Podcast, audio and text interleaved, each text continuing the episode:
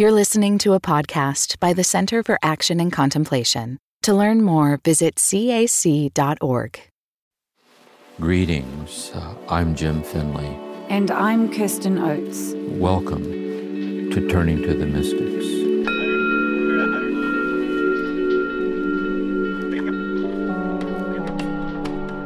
Welcome, everyone, to season six of Turning to the Mystics where we're turning to the 14th century mystic, Julian of Norwich, and the book, her book Showings.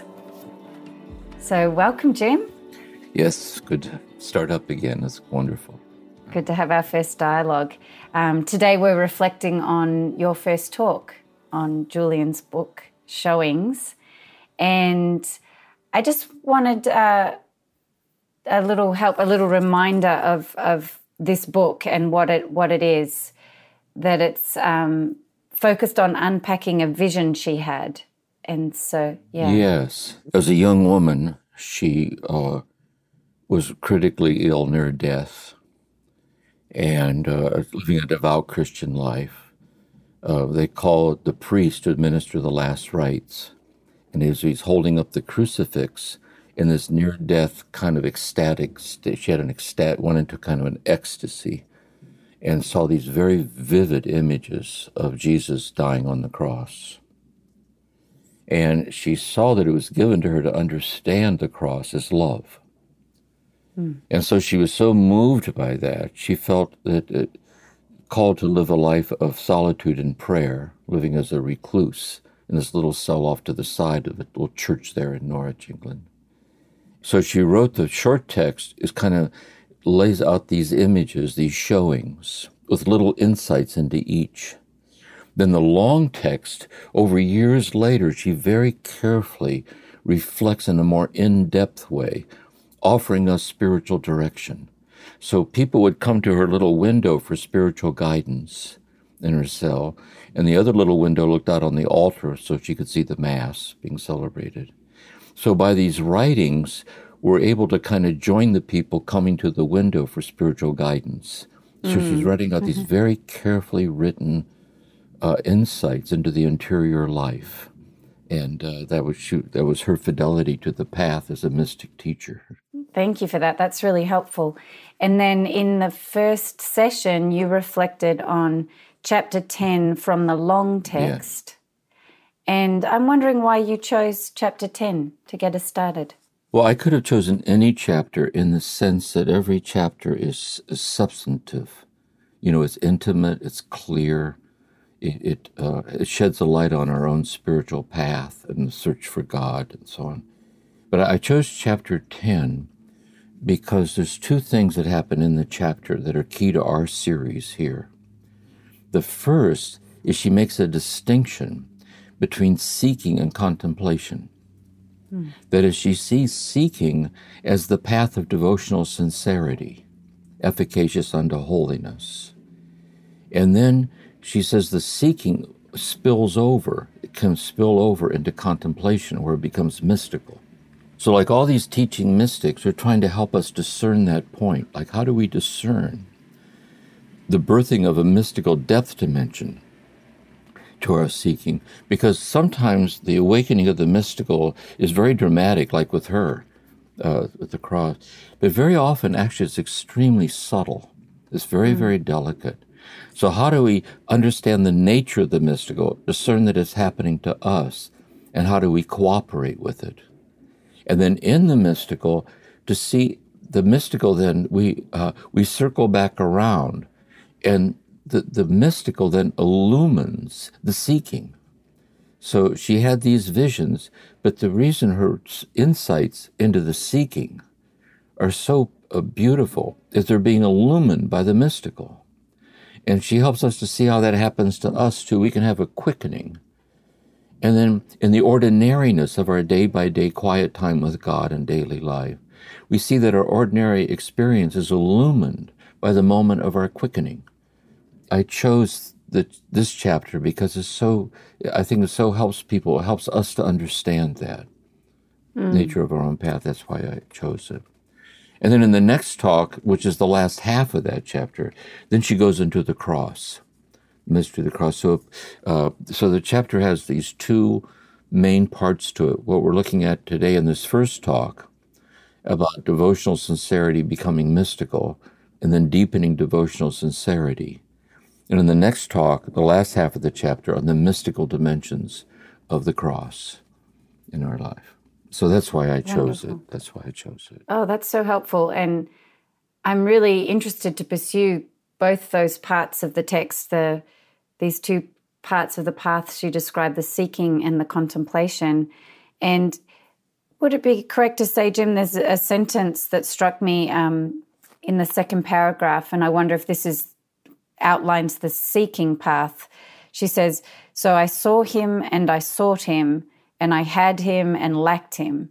And this is and should be our ordinary undertaking in this life as I see it. Yeah. You you reflected on that. Yes, I did. Sentence beautiful. Yes. Like a rhythm of It's a rhythm. And and I think yeah. what she's doing is when we sit and listen to her, she's helping us put words to our own experience. Yeah. That is, there was for us the very first moment God became personally real to us. Like the so I, I, I saw Him. I interiorly realized God's presence, the awakening. And then as that initial way, and maybe it was a small child when it happened. It's so personal for each of us when that first quickening happens. Then it dissipates, and in, as it dissipated, it left a longing to abide in it. So I sought Him, which is the path. Mm-hmm. And on this path of seeking, I had Him that right in the midst of the seeking, God grants another taste of the oneness of God that we're seeking. And then it dissipates, and I lacked them. But the lack is only the deepening to renew the longing. And as we just keep living that way through the years of our life, it transforms us. So mm. It transforms us. So it's a key, I think it's a very helpful way to understand. It's so beautiful, uh, so simple. Yeah. And uh, yeah, the the rhythm to it that we don't always have that sense of complete connection with God that it comes and it goes. And yes. Yeah. Jim, this is just uh, reflecting on the seeking path. So we're not at the contemplative. So what what makes this kind of held at that seeking level rather than in the contemplative? What, what keeps it held there? Yeah. What or what's the? Yeah. yeah, yeah. Well, I put it this way. This is my sense of it. If there was nothing but the seeking, with devotional sincerity. That's God. That is, you know, that's that's a sincerely lived Christian life in the in the rhythms of how God sustains us and draws us and leads us, and then how that spills over into daily life, and how God is present in our daily living with others, ourselves, the world, and so on. So, uh, but then when the mystical happens, if it happens, for us. Mm-hmm. If the mystical happens, then that's where she says, once in my understanding, I was let down into the bottom of the sea. Mm.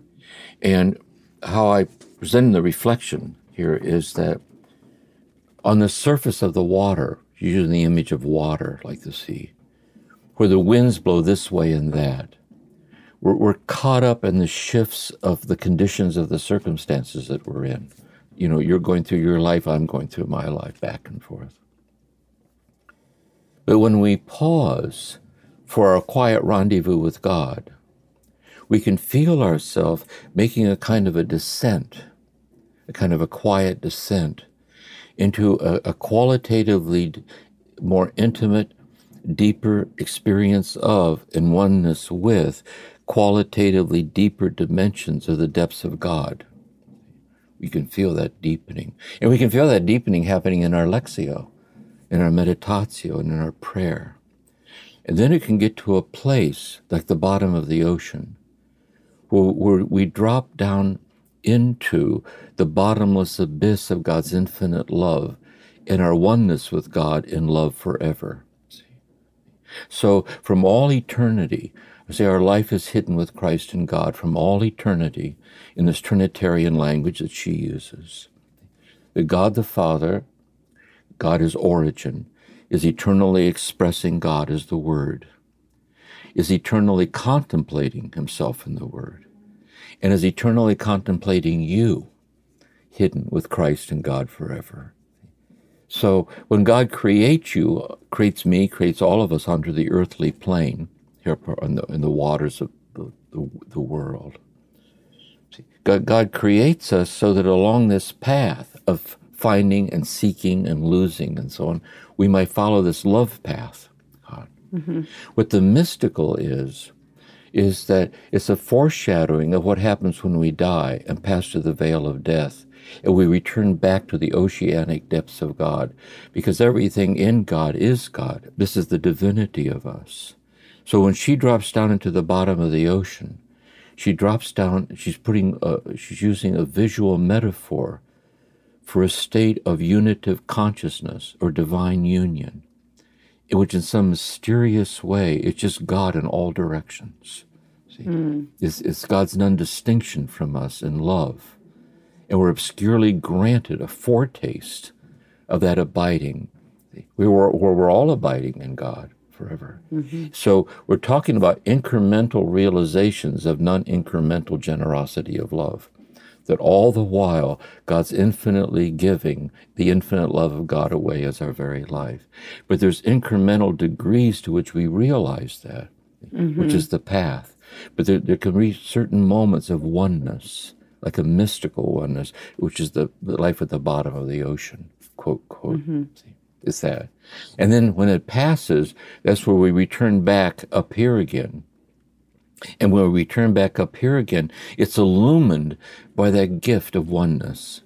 Maybe it was very dramatic, like with her, but maybe it was so subtle, subtle. Thomas Merton, remember, talked about turning to see a flock of birds descending mm-hmm. and sensing in their descent that the world and time are the dance of the Lord in emptiness. See? And, and Teresa in the fourth mansion talks about sitting there in prayer, and suddenly you realize your heart's being enlarged to divine proportions. Where John of the Cross talks a passage through a dark night. So there was this this touch, and then the sincerity of our seeking is illumined by that touch. And that's how I think she helps us understand this. So, Jim, on the seeking path, uh, back to, to uh, Julian talking about the seeking path, she says, I wanted to see more.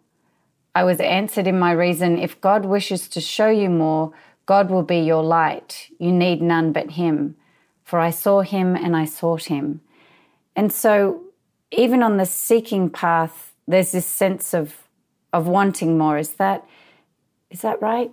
Yeah, this is my sense of this. It's another subtle insight she gives us. The image I have is let's say we're, we're sitting in prayer, it could happen to us anytime, and we're granted the sense of God's presence, like we interiorly see God or we realize God's presence. And in that little glimpse of seeing God, we, we, we want to see more. See, if the little glimpse was so wonderful, think how wonderful it would be to walk through the door, like go into more. See, and so I wanted to see more. But then it says, well, the reason you don't, you're not seeing more because God doesn't want you to see more yet. Because if God wanted you to see more, you'd see more. And therefore, you're to trust where you are. Mm. Why? Because God's presence is completely given to you, and the love of God's given to you completely as where you are, not where you think you're supposed to be. Mm. And when you do see more, God will be the light in which you will see more. So it's like learning to uh, that where we are, wherever we are, it's it's already infinitely more than enough. Yeah. Because it's the love of God sustaining us right where we are. Like this. And then it, the more happens uh, in God's good time and the sincerity, yes. like it keeps breaking through and so forth. Such a comforting thought. And when I hear you say that, Jim, it's so comforting to me in my being just to hear those words. They they they ring true, but they also kind of offer a sense of relief or um, contentment or you know. You know how it helps me too is I, I think working with trauma, people in trauma, or people dying in hospice and even in our own life, sometimes we get caught up in things that are very, a lot of struggle. Yeah. And to, to have a kind of a trust inside, although we can't feel it. Mm-hmm. To know that God's, this is where the cross is going to come in later to look at the mystery of the cross, is that God is unexplainably one with me, in the intimate details of my struggle. Mm. And there's, I'm being sustained, you know, in the midst of it. And then uh, when the when the clouds clear and the sunlight comes back, and the, then we have more experiential access. We know or have more experiential access to what's infinitely always there, even in our darkest hour. Yeah. We're being sustained. I think that's a consoling thing to see it that way.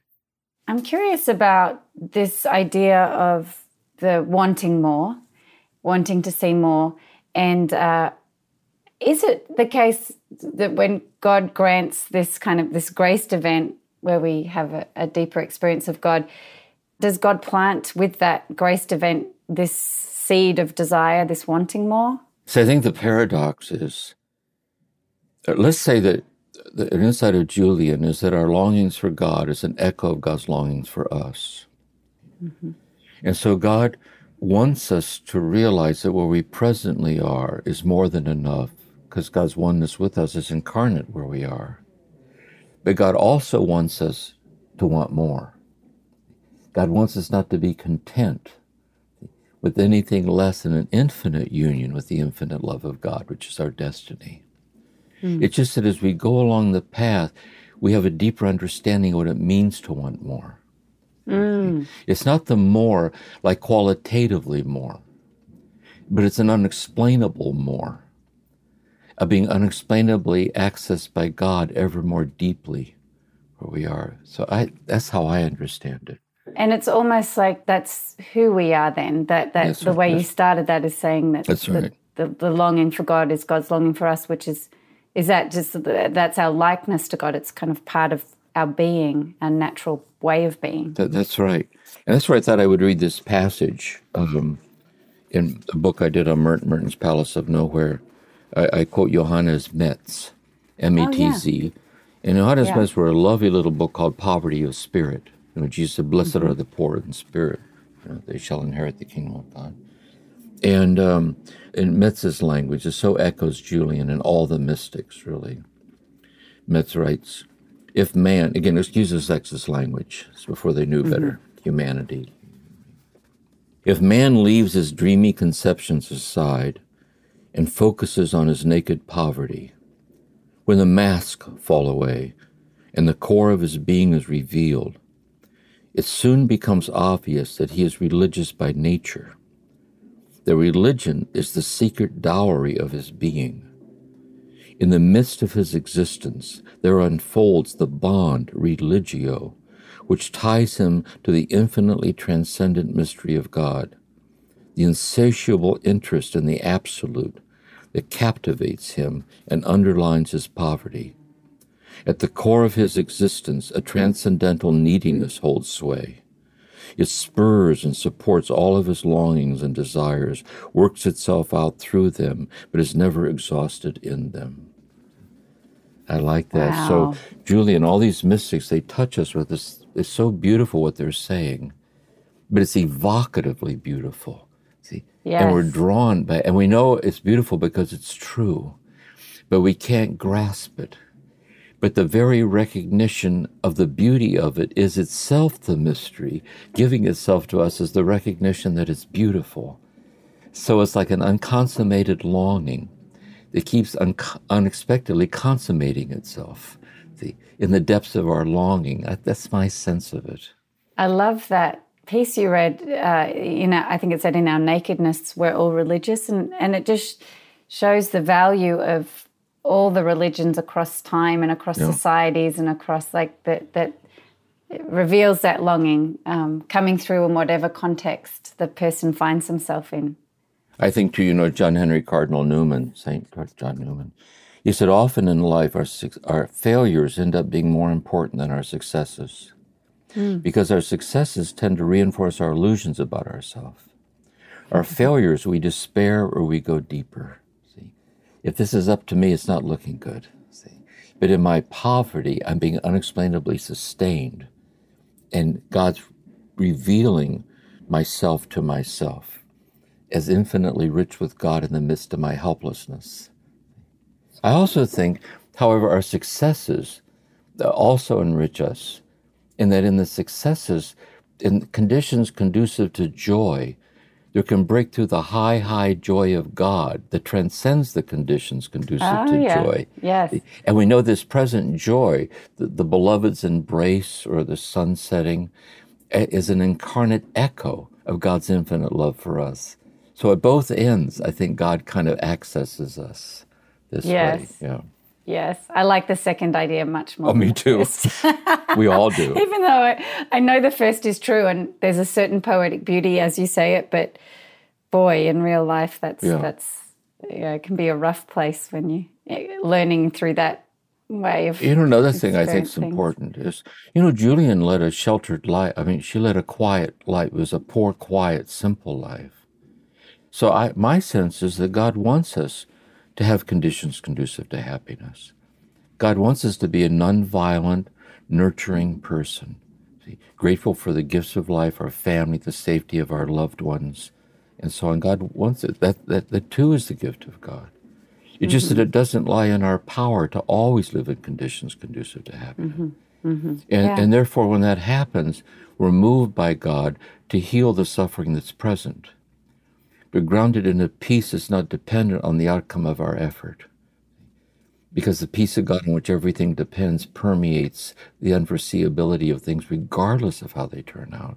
So I think we, mm-hmm. we all want, I do, peace and security and happiness. God created us to want that yeah. and to, to do our best to protect it and extend it. It just we're being invited to know that there are times in life where it starts to unravel on us. And even now, if we're blessed with conditions conducive to happiness, all over the world, there are thousands and thousands of our brothers and sisters who are not so blessed. And so we're walking with this mystery of death and resurrection, birth and joy, and you know, the walk in the walk of God present in the world as it is. Turning to the mystics will continue in a moment.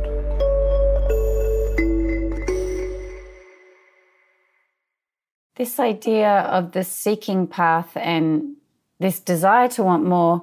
And Julian says, uh, and you've been teaching us as well, that uh, it's up to God, that you know, the more will be in the light of God, God will grace the event. But is there any effort we can make towards the more? Yes. You know, the Buddhists talk about right effort, meaning effective effort, graced effort. There's, different ways to put it. One is, what we've expressed here, is um, what is it that love is asking of me? And how can I, under the promptings of grace, be faithful to what love is asking of me?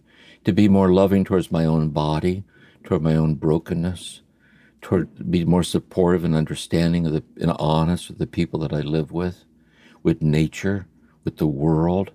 And so we we have to actively lean into it. As we have to actively be saying yes to this. So it's passive in that we receive it as grace, Yes. but it, it but it's actively passive, in that we're actively choosing to be receptively open, you know, to what love is asking of us, and whether it be in the silence of prayer, or sitting down to have a conversation with someone that we live with, we're always kind of receptively open to keep leaning into it, you know, to be present to it.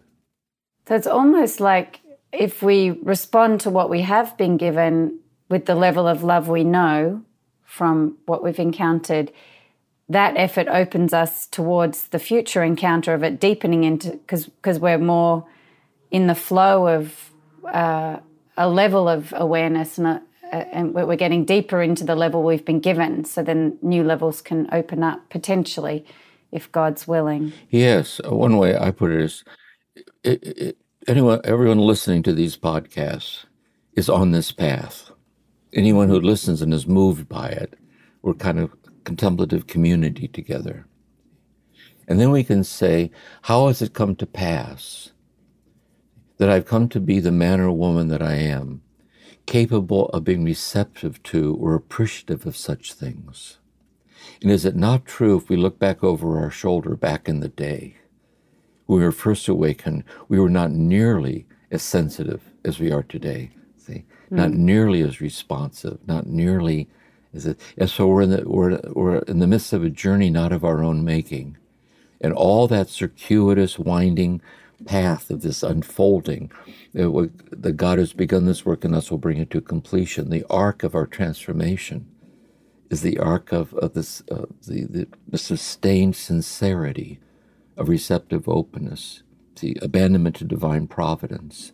Jesus called it, I came to do the will of the Father, mm. which is the trustworthy nature of what's happening. God's present in the unfoldings of life, even if you're hanging on the cross. Yeah, amazing. It is amazing. yeah. So, Jim, yesterday when we were prepping for this talk, you pointed something out to me. Uh, it's the beginning of where Julian turns towards contemplation and it's in paragraph three in, in this 10th chapter. And it starts with Once my understanding was let down into the bottom of the sea. And just that, the, that she uses my understanding. Can, can you unpack that a little bit? Yes. See, how I put it too is one, there's the experience of God's oneness with us.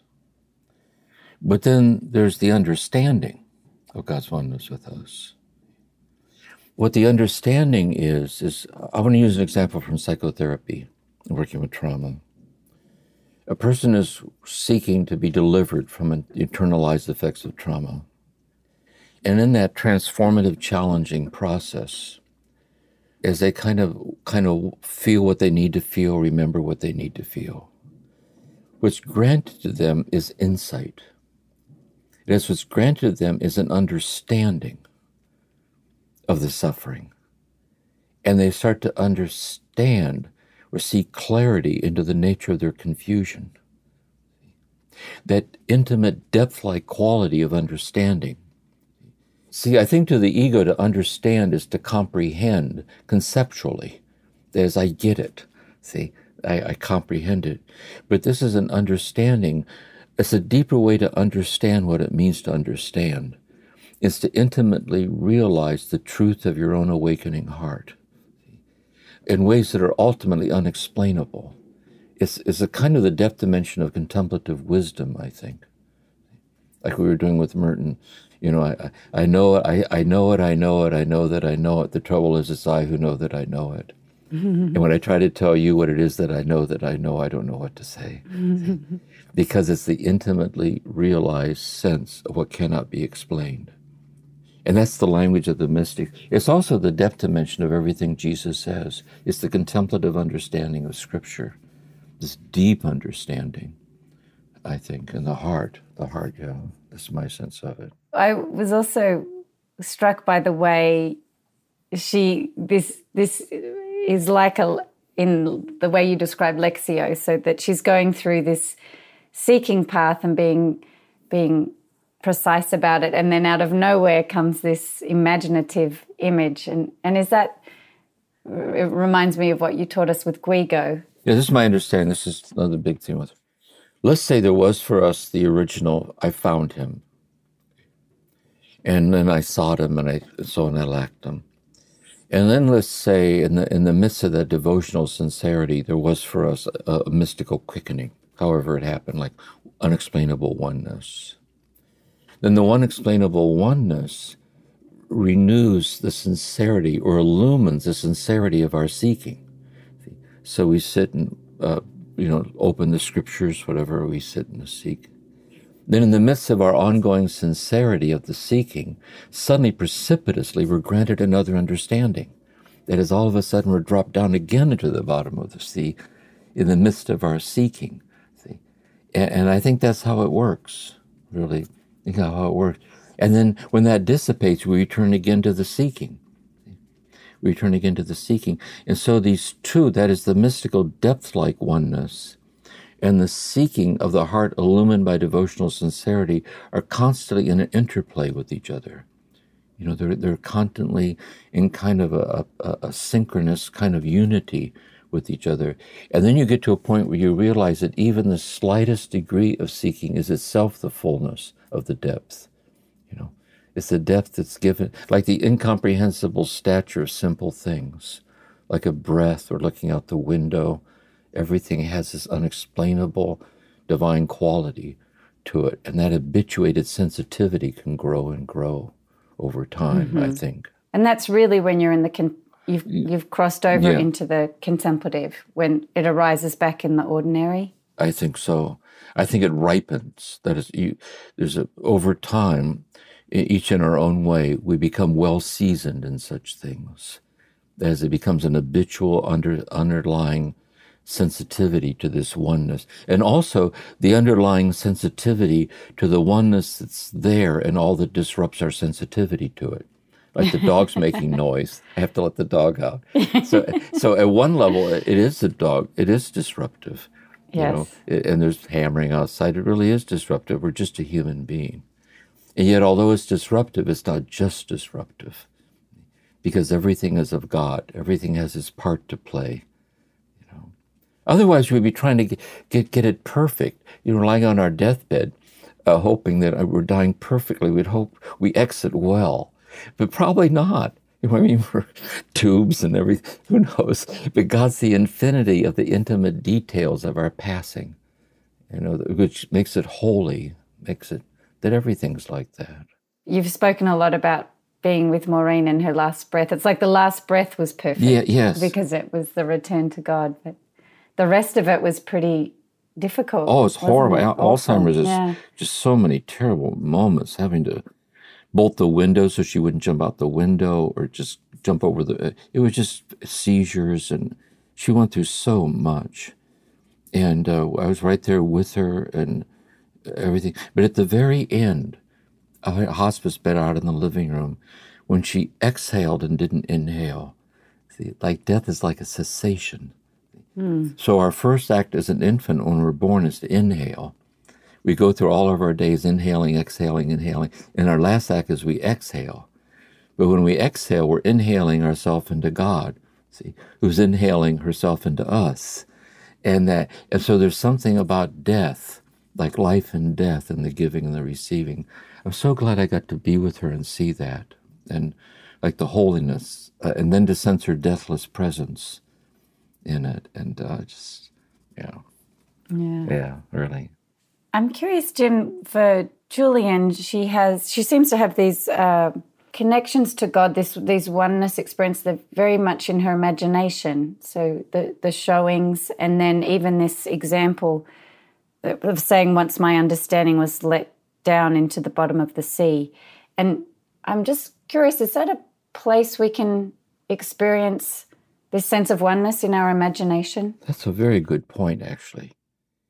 You know, in these mystical traditions, there's the apophatic and the cataphatic.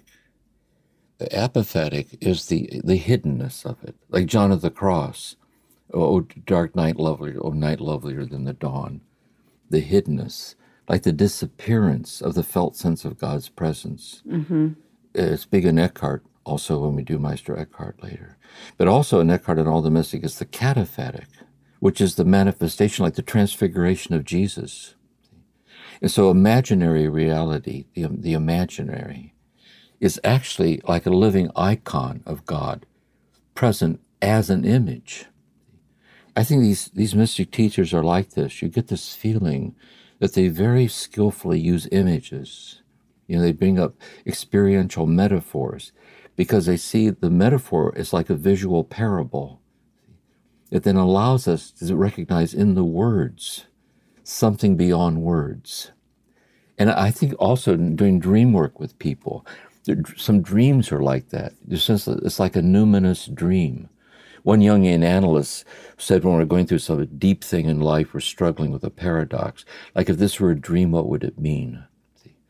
And so she, she's so good at holding up these uh, images this way as kind of luminous metaphors of God. And then it arcs over into our imagination. You know, it communicates itself like this, you know.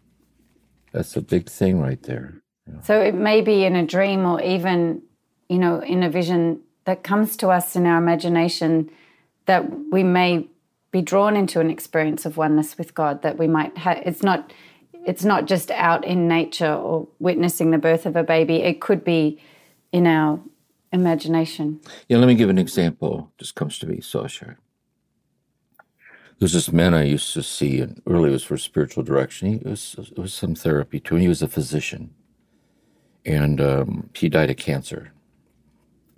And he asked for me to come visit him in his home, and his wife left so he could be alone. And we were in his bedroom, and he was lying there on his back. We were talking, and he was in very aggressive treatment for the cancer, and it wasn't working. And I had to be away for a week, giving a week long contemplative retreat somewhere. And so I told him, I said, you know, uh, I think when I get back next week, I could get a call from your wife that you had died when I was away. Or I'll get a call from you that the treatment kicked in.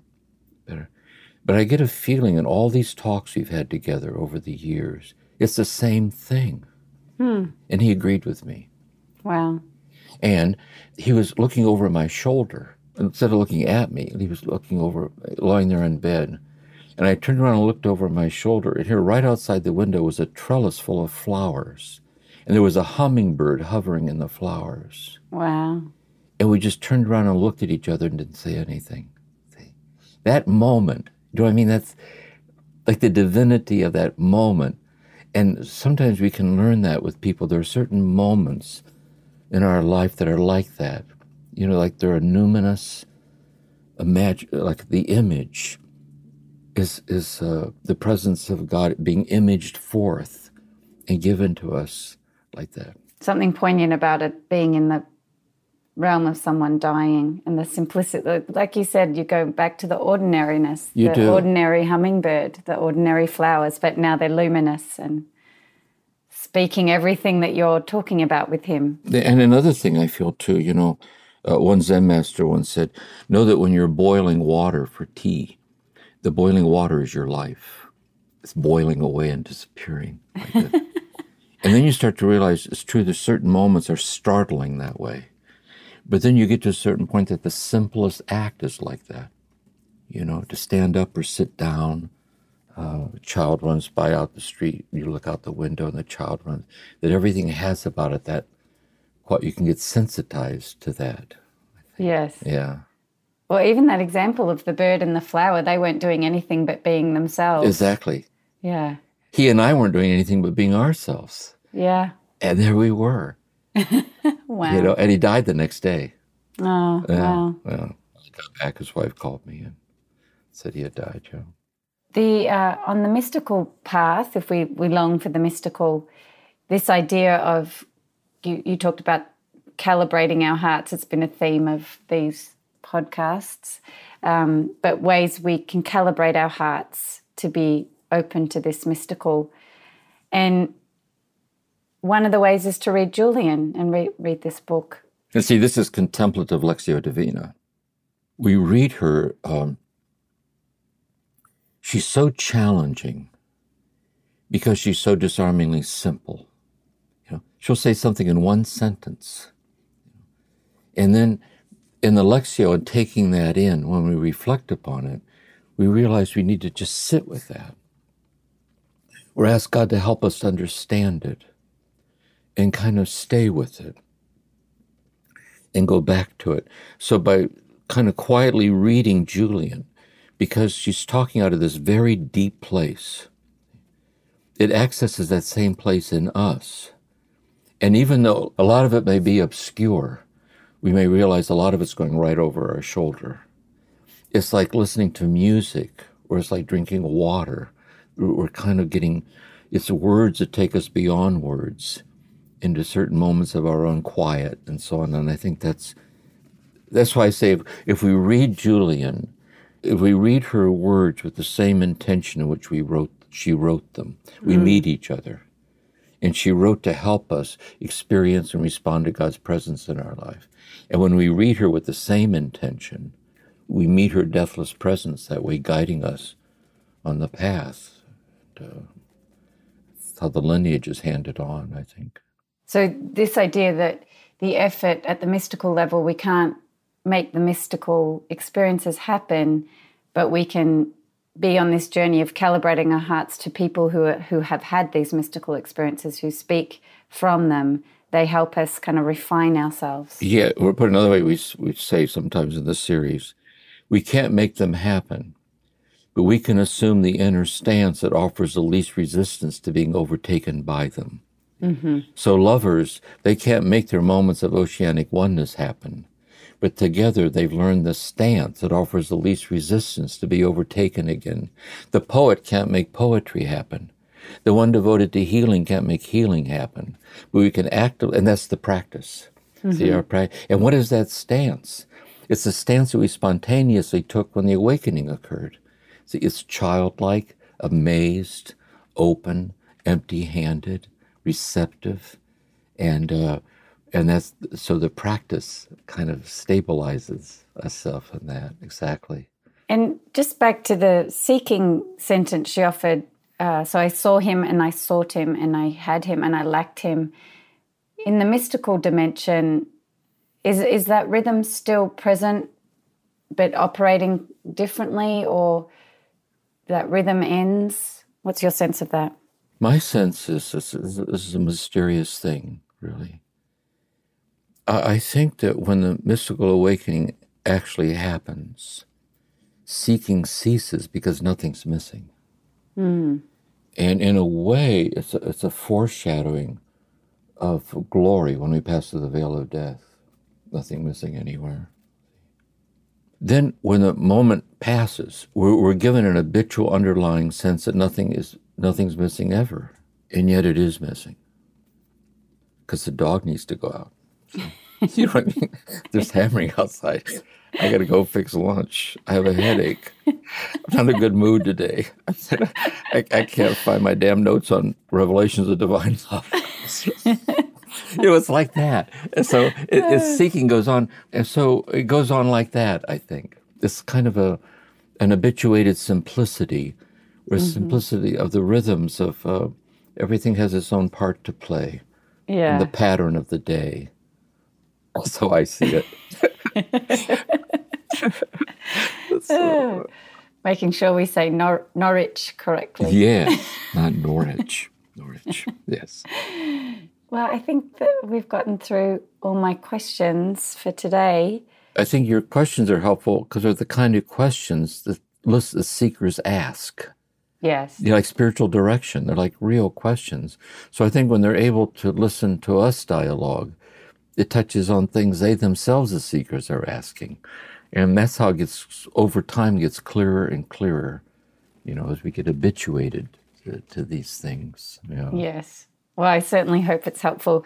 And uh, and then at the end of the series, we we actually get questions from people listening as well, which is incredibly helpful. It is. Oh, yes, to, it is. to hear from from people who are listening. So, well, season six, very exciting, and uh, I'm enjoying Julian more than I thought I would. I, I this that chapter with the seeking and the contemplation. It's so deep and rich and Amazing. Yeah. Yeah, I, I, say this. I think, uh, I don't know if one of the talks, uh, maybe the first one, I can't remember, is that um, asking the listeners to be patient with me because the previous mystics, Merton, Teresa of Avila, John of the Cross, Guigo, the Cloud, I've been very immersed in them for years.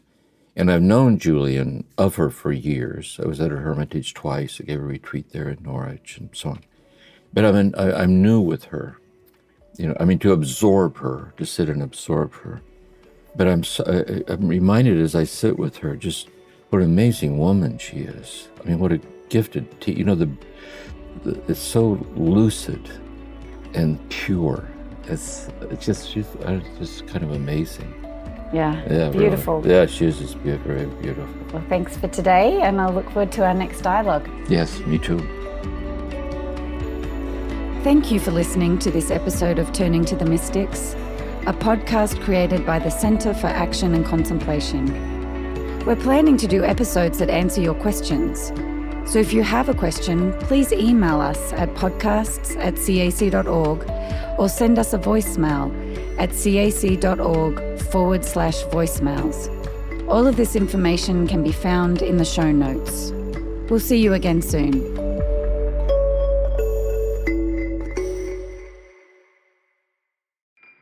Do you feel called to walk a more contemplative path?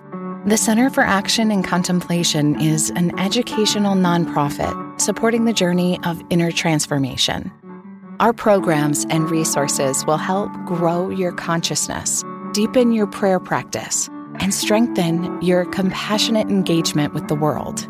Learn more about our resources, such as publications, podcasts, email series, and events at www.cac.org.